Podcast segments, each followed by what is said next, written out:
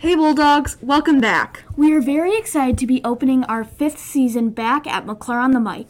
We have a ton of amazing topics and stories to share Hello. during this The official episode. unofficial let's get to sponsor it. of this episode is We're Not Scammers Inc.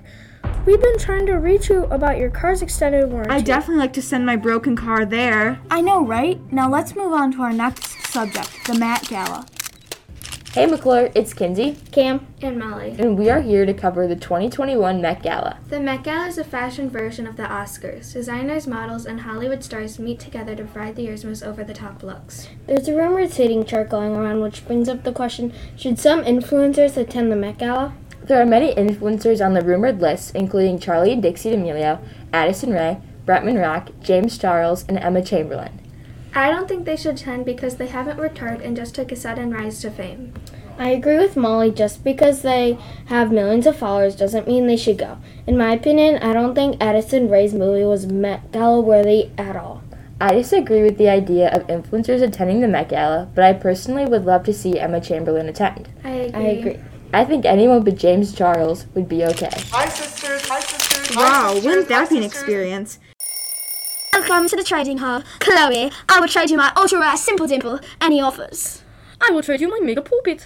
Time to scam. No, and my ultra rare Simple Dimple is legendary. Fine, I'll let my monkey noodle. And one more thing.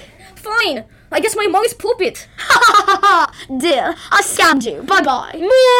Well, anyways, let's get into our next segment Starbucks reviews, roasts, and recommendations with Agnes, Sophia, and Kara.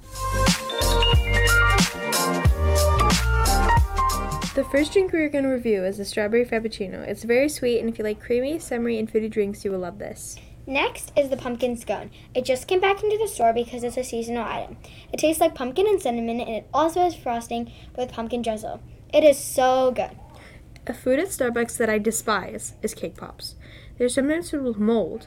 They aren't even fresh, and they get shipped internationally. What? I love cake pops, especially the pink one.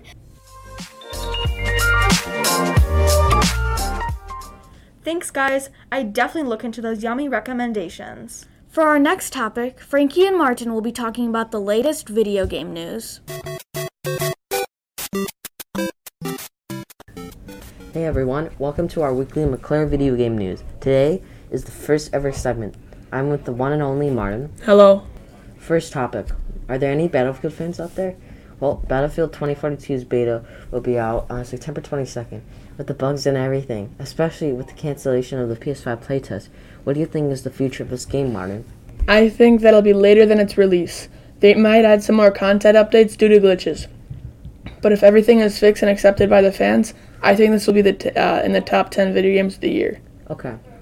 So, Martin, you want to talk about your own topic within the gaming community. So, what do you have for us? I have some big news. The Nintendo Switch may be adding Game Boy Color games this month. Personally, I don't play on my Switch, but I would like to check this out. Frankie, what do you think? I personally love the possibility that they will add some old games. I love when video game companies add the classics to their lineup. I hope they add the Game Boy Color games. I think it would be a good choice for them financially, but also for their fan base. I know that playing games that you've had in, in the past i- is always a joy.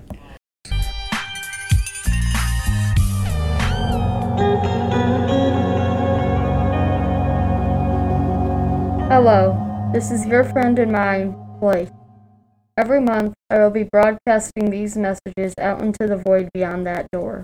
Here's the weather for this week. Today, we can expect mostly sunny skies, with a high of around 83 degrees. Friday, we can expect a black hole near the intersection of 800 Chestnut Street and Wolf. So watch out, McClure students. Saturday, barricade yourself in your basement for a healthy annual Sharknado. Hey, if it's good for the crops, it's good for you. Sunday, a tall, pale man will come to town. He will ask you questions. Do not answer any of them truthfully. Monday has been erased from time by a Russian time traveler named Mina Strakova, who said she did something super embarrassing that day. Tuesday, we can expect nothing. Nothing but endless void beyond your door.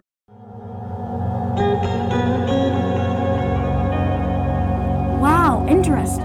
Now let's jump into our final segment, interviewing the one and only Miss Mr. Iena. Iena.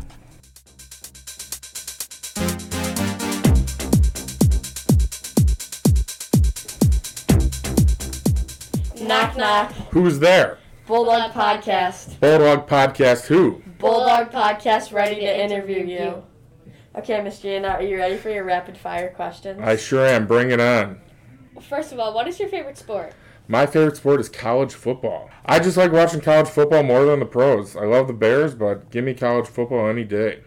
When did you get engaged? I got engaged on the 4th of July this past summer. Where did you get engaged? I got engaged up in a little beach in Michigan. When are you getting married? I am getting married next July. Do you know where you're getting married yet? Harry Carey's in Yorktown, right by the uh, Yorktown Mall there. Why did you choose to be a health teacher? Um, that's what the Yanas do. We're, we're health teachers, PE teachers. My grandpa was a principal and a teacher. My brothers are teachers. Their wives are teachers. It's just, it's just what the Yanas do. Okay, one last question. What's your favorite thing to do outside of work? Outside of work, I love hanging out with my family and my friends, chasing my nieces and nephews around, and just doing things with my friends and family. Thank you for doing this interview. Thanks, Chloe, Gracie, and Phelan, for covering a fun interview. And thank you, listeners, for tuning in on our first episode of Season 5 on McClure on the Mic. Now that's a wrap.